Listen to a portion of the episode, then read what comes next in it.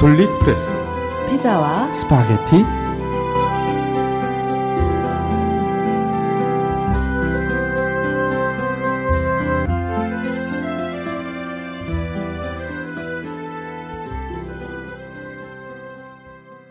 안녕하세요, 김미경입니다. 안녕하세요, 김근수입니다. 네, 스님, 가정의 달도 지나고 있는 시점에서 세월호 희생자 아이들 재적 처리 문제로 좀 떠들썩했던 기억이 나요. 아, 그러면 안 되죠. 어떻게 그럴 수가 있어요. 그러게 말이에요. 아직 돌아오지 않은 아이들도 있잖아요. 기다려야죠. 부모의 네. 심정으로 기다리고. 그러게요, 선생님. 부모님들의 만신창이가 된 그런 심정을 제가 조금은 이해할 수 있잖아요. 저도 엄마기 때문에. 아, 저도 아빠입니다. 그러게 말입니다. 자격은 없지만. 네, 이재정 교육감이 빨리 대처해서 예. 사과를 했잖아요. 예. 그 부분 제가 인정하겠어요, 진짜. 그런 일이 아, 일어나지 않는 게 제일 좋았죠. 그러게 말이에요, 선생님. 조금 우울한 이야기로 시작했지만 교황의 여성들을 위한 기도의 마음으로 문을 열까 합니다.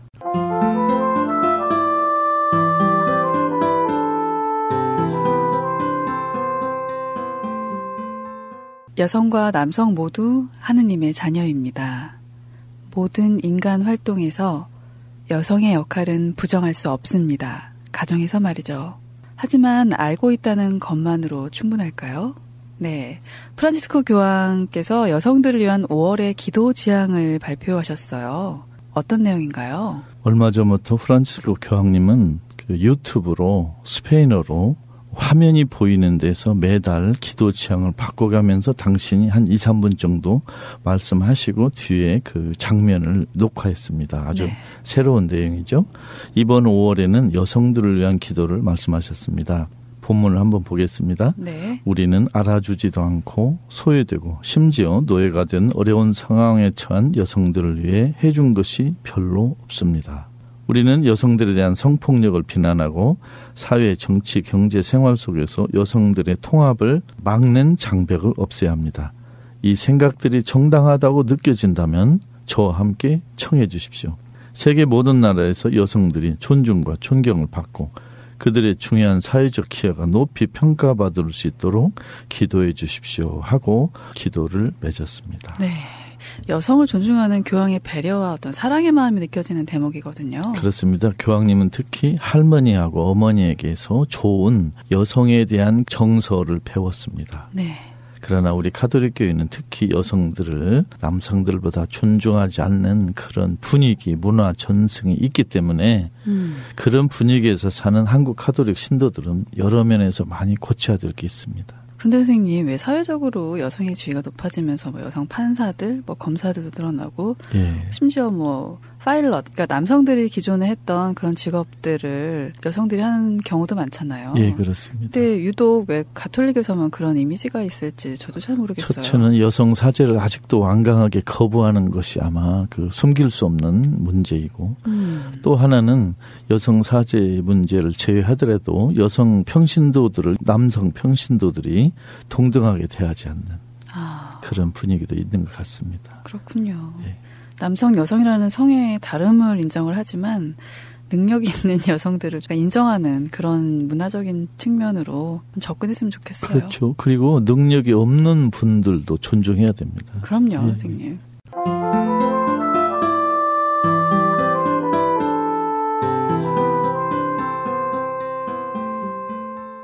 천주 섭리수녀회가 한국 진출 오십 주년을 맞았습니다. 사월 삼십일 경기 화성 성요셉 광구 본원에서 수원교구장 이용훈 주교 주례로 기념미사를 봉헌했어요. 이날 미사에는 수녀회 총장 제니 폴크 수녀를 비롯해서 백여 명의 수도자들과 사제단, 섭리가족회원 등이 참여했다고 하는데요. 한국 진출 오십 도를 맞은 수녀회 한마음으로 축복했다는 소식입니다. 천주 섭리수녀회, 전 약간 생소해요, 선생님. 예. 그 역사와 하는 일이 조금 궁금하거든요. 네, 천주 섭리수녀회는 천팔백오십일 년 독일 마인츠 교구, 마인츠 교구 하면 생각나는 한국인 한 분 계시죠? 케텔러 주교? 김근수. 제가 이 마인츠 교구의 마인츠 대학교에서 신학을 공부했죠. 네. 여기에서 정치인 유시민, 또 철학자 김상봉 등 훌륭한 선배들과 함께 면이 있었습니다. 그런데 네. 이 마인츠 교구의 케텔러 주교가 천팔백오십일 년 약 지금 백육십 년 전이죠. 병자와 가난한 이들에 대한 봉사와 교육을 위해 설립한 천주섭리 교육 간호 수녀회를 기반으로 했습니다. 네. 이 수녀회는 천구백육십삼 년에 초대 대정교구장 라리보 주교에게 한국 진출 요청받았고 네. 천구백육십육 년 세 명의 수녀님들이 독일 수녀님들이 한국에 오셨어요. 그래서 육십구 년에 인천 송월동에 한국 지부 본원을 마련하고 칠십오 년에 성요셉 지부로 승격했고 팔십팔 년에는 화성 봉당읍으로 본원을 이전하고 구십오 년에는 성요셉 광구로 승격했습니다. 네.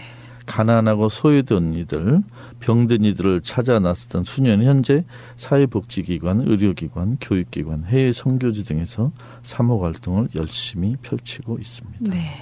수녀회에서 미사 중에 서원갱신도 하고서 또 구월 출간 예정인 천주섭리 수녀회 한국 진출 오십 년사 섭리의 길이라는 회원들이 필사한 수녀회 회원, 뭐 묵상 이런 글들을 봉헌했다고 하더라고요. 네, 그렇습니다. 광구장 서재숙 수녀는 우리 수도에는 이제 하늘의 뜻을 알게 된다는 지천명이 됐다. 즉 오십 주년이 됐다고 말하면서 네. 앞으로도 선후배 회원들과 함께 설립자 정신을 따르며 살아갈 것이라고 다짐했습니다. 아, 축하드립니다. 진짜 축하드립니다. 일반적으로 아프면 사람들이 병원에 가잖아요, 선생님. 예, 예.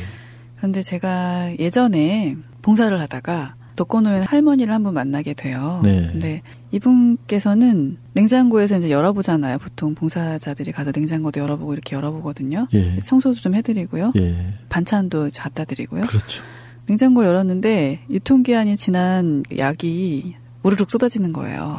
근데 감기에 걸리셨대요, 당신이. 그래서 예. 그거를 하나를 달라시는 거예요. 제가 어떻게 했을 것 같아요? 제 성격에. 안 주셨을 것 같아요. 다 갖다가 약국에다 약을 버리잖아요, 보통. 그렇죠. 약국에 갖다 갖다 주고 새로운 약을 제 그냥 자비를 들여서 해가지고 뭐 감기약, 뭐 소화제, 뭐 이런 거 해가지고 할머니들 또 그 할명수 좋아하세요. 아. 네, 그래서 한 박스를 해가지고 그게 저 한 십 년 전이거든요. 네. 복지 체계가 그렇게 꽉꽉 잡혔었던 때가 아닌 것 같아요, 그 당시에는. 네. 네, 그런 기억이 나는 거예요. 그러니까 아프면 사람이 병원에 가야 되는데 유통기한이 지난 그 약을 드신다는 것 자체에서 저는 너무 황당했던 거예요. 복지가 너무 안 돼 있다는 생각을 저는 그때 했거든요. 네. 지금도 복지의 사각지대가 많죠, 한국에도. 그렇죠. 수녀님들이 가난한 사람들을 돕는 모습 정말 아름답습니다. 정말. 존경합니다. 저는 세상에서 제일로 존경하는 분들이 수녀님들입니다. 물론 처형 수녀님이 두 분 계신 탓도 있습니다. 네.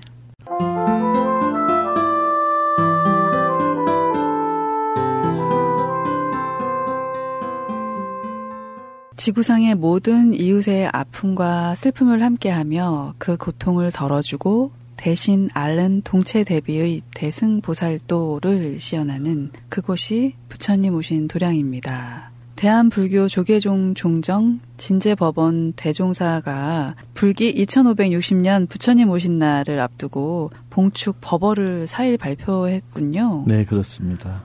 부처님 오신 날이 이천오백육십 년이 되었습니다. 피자와 스파게티가 모든 불자들에게 진심으로 축하를 드린다는 말씀을 제가 대신 드리겠습니다. 축하드립니다. 조계종 진제 종정의 법어? 저는 잘 모르겠어요, 선생님. 다른 종교이기 때문에 그렇고 말이 너무 어렵네요. 어떤 내용인가요? 부처님 오신 날이 이천오백육십 년인데 부처님은 출생한 날로 재는 게 아니고 열반하신 날, 돌아가신 네. 날부터 재는 겁니다. 아, 그러니까 이천오백육십 년 전에 오셨다기보다 거기다 조금 한 팔십여 년을 보태야 되겠죠. 네. 우리 예수님보다 약 육백여 년 선배입니다. 네네. 그래서 저는 항상 불교를 생각할 때 큰형님 같은. 큰 누님 같은 느낌을 받습니다. 아, 개불리에서 맨날 큰 형님 이렇게 부르시잖아요. 예, 예, 예. 진제 종종의 법어. 법어란 말은 우리말로 하면 그냥 설교, 네. 말씀, 메시지라고 할까요? 뭐 부활 메시지, 생탄 메시지를 주기경이나 주교들이 이렇게 발표하듯이 그런 법어라는 말을 씁니다. 산과 넓은 들에는 백가지 꽃들이 다투어 피고 달빛과 강빛은 냉랭하게 서로 비춤이라. 깨끗하고 묘하고 뚜렷이 밝은 지혜의 눈을 열어 부처님께서 오직 나만이 홀로 높다 하신 이 뜻을 모든 이들은 바로 볼지어다. 보통 법어에는 맨 첫 단락에는 부처님의 가르침을 쉬운 시나 글로 이렇게 보통 표현하더라고요. 네. 그리고 그 다음에 우리 중생들, 백성들, 가난한 사람들에게 주는 그 위로와 권고의 말씀이 붙었습니다. 네. 추수하는 농부의 기쁨이 웃음소리 가득하고 산업 현장에서 망치소리와 기계소리가 쉼없이 울려 퍼지고 남북한 동포들이 조국 항산에서 각자 맡은 바 직분에 충실할 때 그날이 바로 부처님 오신 날이다. 이렇게 좋은 덕담을 하셨습니다. 네. 부처님 오신 날 조계종 종정 스님의 법어를 우리 가톨릭 프레스 피자와 스파게티가 이렇게 직접 언급하는 이유는 우리 가톨릭 신도들도 불자들과 함께 기뻐한다 이런 기회를 마련하기 위해서 그렇습니다. 진심으로 모든 불자들께 축하드립니다. 타종교에 대한 선생님의 어떤 그런 배려, 항상 저희 피자와 스파게티 할 때 꼭 그렇게 한 한 꼭지씩 말씀을 하시잖아요. 이웃 종교하고 우리 종교는 서로 운명이 얽혀져 있습니다. 네. 그걸 연기라고 제가 생각하는데 네. 불교가 흥하면 가톨릭도 흥할 수 있고 가톨릭이 흥하면 불교도 흥할 수 있고 또 네. 반대로 나쁜 점은 전염될 수 있습니다. 네네. 그래서 이웃 종교가 이렇게 활발하고 건강해야 우리도 건강할 수 있다 싶어서 이웃 종교에 대한 그 건강한 모습을 좀 기대하고 싶어서 그렇습니다. 네. 네. 결국 선, 선생님 제가 선생님의 타종교에 대한 조, 존중은 어떤 불교의, 가르, 불교의 가르침도 있지만 가톨릭의 가르침도 마찬가지잖아요, 선생님. 그렇습니다. 모든 건 어떤 인간에 대한 존중, 여기서 나오는 거니까 정말 그런 부분 선생님께서 말씀해 주실 때 정말 감동을 받아요. 모든 불자들도 인간이잖아요. 그렇죠. 그럼 모든 인간은 우리식으로 보면 하느님의 사랑받는 자녀들인데 네. 세례를 받지 않았다고 그래서 또 다른 스승을 따른다고 그래서 하느님 사랑에서 제외되는 게 아니거든요. 네. 그래서 이렇게 이웃 종교 분들을 위해서도 기도하고 이렇게 하는 것도 좋은 습관이라고 생각합니다. 네, 선생님 말씀 감사합니다.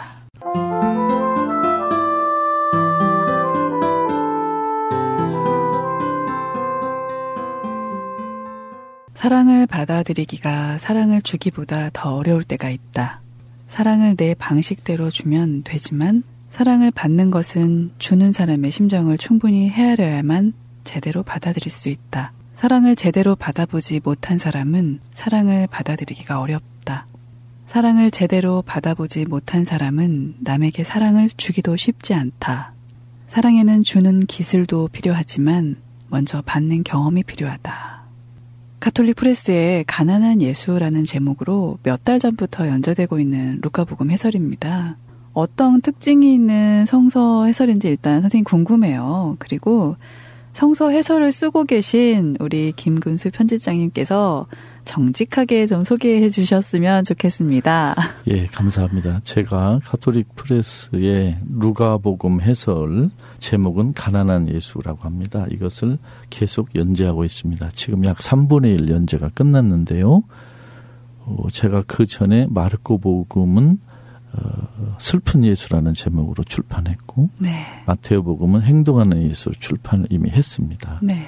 근데 루가 복음은 특히 가난한 사람들, 가난한 여인들에 대한 예수님의 애정이 듬뿍 담겨있는 복음입니다. 네. 그래서 그 부분을 특히 강조하기 위해서 제가 오늘 가프피스에 소개하고 싶었습니다.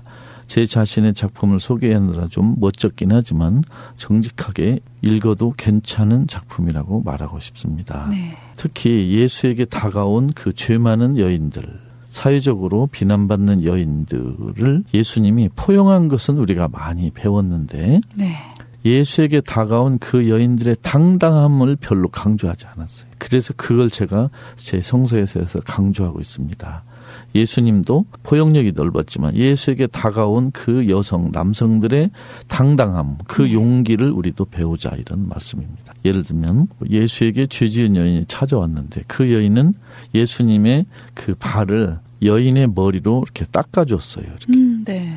이 여인은 믿음을 이성이 아닌 몸으로 표현했어요. 그런데 우리 남자 신학자들은 신학을 몸으로 표현하는 걸 잘 몰라요. 네. 주로 언어로. 만 신학을 표현하려고 하는데 여인들은 몸으로 표현할 수 있잖아요. 우리 가톨릭 신학에서 이성은 조금 과장되고 감성이나 몸은 좀 무시되는 경우가 있는데 예수님에게 다가온 사람들은 그렇지 않았습니다. 네. 특히 매매춘 여성과 예수가 함께 있는 루가복음에 나오는 이야기는 오늘도 가톨릭교에 여전히 충격입니다. 네네. 예수의 자비로움이 오늘 그리스도인에도 여전히 충격입니다. 왜냐하면 세상에 보면 가난한 사람 중에 가장 가난한 사람은 가난한 여성이잖아요. 그렇죠. 남성이 아니고. 그렇죠, 선생님.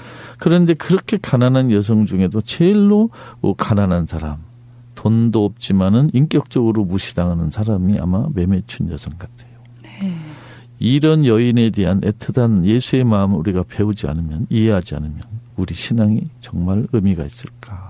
그래서 가끔 가톨릭프레스에 실리는 가난한 예수를 애청자 여러분들은 좀 가끔 읽어주시면 예수의 마음을 아는 데 도움이 될 것으로 생각합니다. 그럼 시리즈로 생각하면 될까요, 선생님? 네, 그렇습니다. 네, 나중에 출간되면 또 아름다운 여성들의 어떤 생각이나 그런 것도 들려 있을 것 같아요. 올해 성탄절 즈음에 출판되는데 저는 가난한 사람들의 심정뿐만이 아니고 특히 여성들, 네.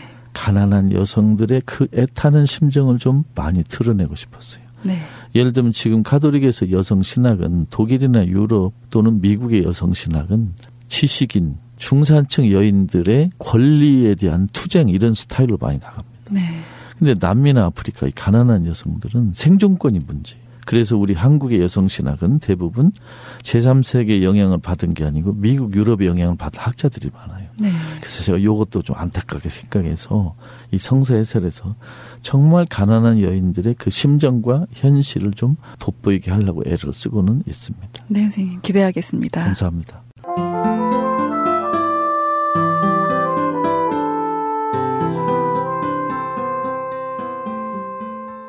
김미경의 궁금한 이야기. 오늘은 성체 모신 이유예요, 선생님. 네. 성가대에서 아름다운 성가를 연주하곤 하잖아요. 네, 그렇습니다. 그런데 성가에도 적절한 것이 있을까요? 그 전례 시기와 그 대목에 따라서 적절한 것이 있다고 볼 수도 있습니다. 네. 네, 분명히 있습니다. 그런데 그 성가대와 그 주례 사제 간에 서로 사인이 안 맞을 때가 있어요. 아, 그렇군요. 만일 주례 사제가 음악을 전공했다 하면 그 미사 전에 성가대 대장이나 이렇게 성가대 대원들하고 미리 이렇게 다 이야기를 해서 네. 어떤 곡을 할 것인가 서로 이렇게 의논하고. 의논하고 서로 이렇게 협의해서 다 이해가 된 상태에서 이렇게 미사가 진행되면 아름다운데 뭐 시간도 없고 여러 이유로 가끔 가다가 이렇게 사인이 안 맞을 때가 있어요. 음. 그러면 어떤 신부님은 그냥 공개적으로 마이크를 잡고 한 말씀 하시는데 이건 참 그 안타까운 일입니다. 왜냐하면 그러게요. 칭찬은 여럿이 있는 데서 하고 혼내거나 이 조언은 당사자끼리 있는데 해야 되거든요. 네. 그러면 성가대 그 하는 신도들은 정말 없는 시간 쪼개서 열심히 했는데 그렇죠. 공개적으로 이렇게 어떤 혼을 나면 기분이 좋겠어요. 별로 좋지 않죠. 그리고 대부분 경우에는 사제보다는 그 성가대 대장이 훨씬 음악에 대한 소양과 식견이 높습니다. 그렇죠. 그리고 만일 신부님이 또 음악 식견이 높다 하더라도 공동체를 위해서 성가대의 그 정성을 보면 이렇게 공개적으로 이렇게 이야기하는 건 좀 좀 삼가면 어떨까 생각합니다. 네, 선생님. 예. 그러니까 성가는 하나의 기도잖아요. 그렇습니다. 그러니까 음악으로 된 기도잖아요. 굉장히 아름다운 거잖아요. 네, 근데 원래 서양에서 성가는 미사에 없었습니다. 아, 그렇군요. 예.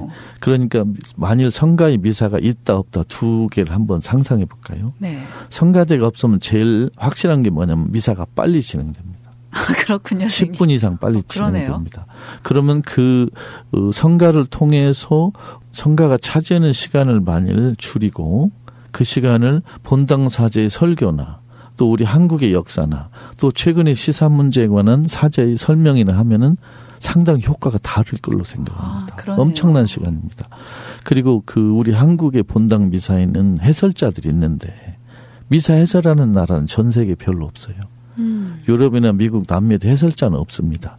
이 해설자는 미사의 진행을 매끄럽게 도와주기도 하는 것 같지만 사실 방해하는 것도 있거든요. 아, 그렇군요. 예, 예.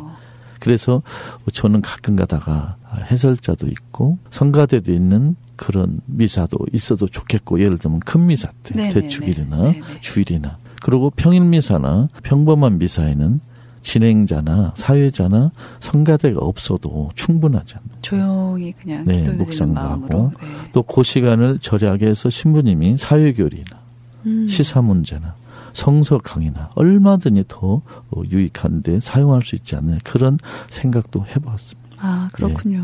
성가 얘기하다가 또 이렇게 주옥 같은 말씀을 해주셨네요. 성가 자체는 미사의 핵심은 전혀 아닙니다. 네. 미사는 말씀과 성찬의 전례가 두 중심 부이고 사제의 적극적 역할뿐만이 아니고 평신도의 적극적 참여가 필요하거든요. 네네. 근데 지금 성가를 보면 대부분 신도들과 성가대 같이 하는 경우도 있지만 대부분은 따로 하잖아요. 네네. 따로 하는 경우에는 신자들은 거의 뭐 관객 수준으로 되니까 음. 사실은 그 전례 부분에서 이건 좀 성가를 너무 많이 하는 건 좀 어, 좀 생각할 주제가 아닌가 싶습니다. 아, 네, 그렇군요. 네. 네, 선생님. 오늘도 교황님의 여성을 존중하고 배려하는 마음을 읽을 수 있는 소식을 전했잖아요. 네, 그렇습니다. 여성들이 그 자체로 아름다운 존재잖아요, 선생님. 그러면 여성에게서 나오지 않은 인간들이 어디 있어요? 그러게 말이에요, 선생님. 네. 그러니까 오늘도 어머니 혹은 아내 음, 딸, 동생도 될 수 있고요. 할머니들도 있으시잖아요. 그렇죠. 예, 이웃의 모든 여성들에게 친절한 미소를 띄우는 날들 되시길 남성분들에게 말하고 싶네요. 예.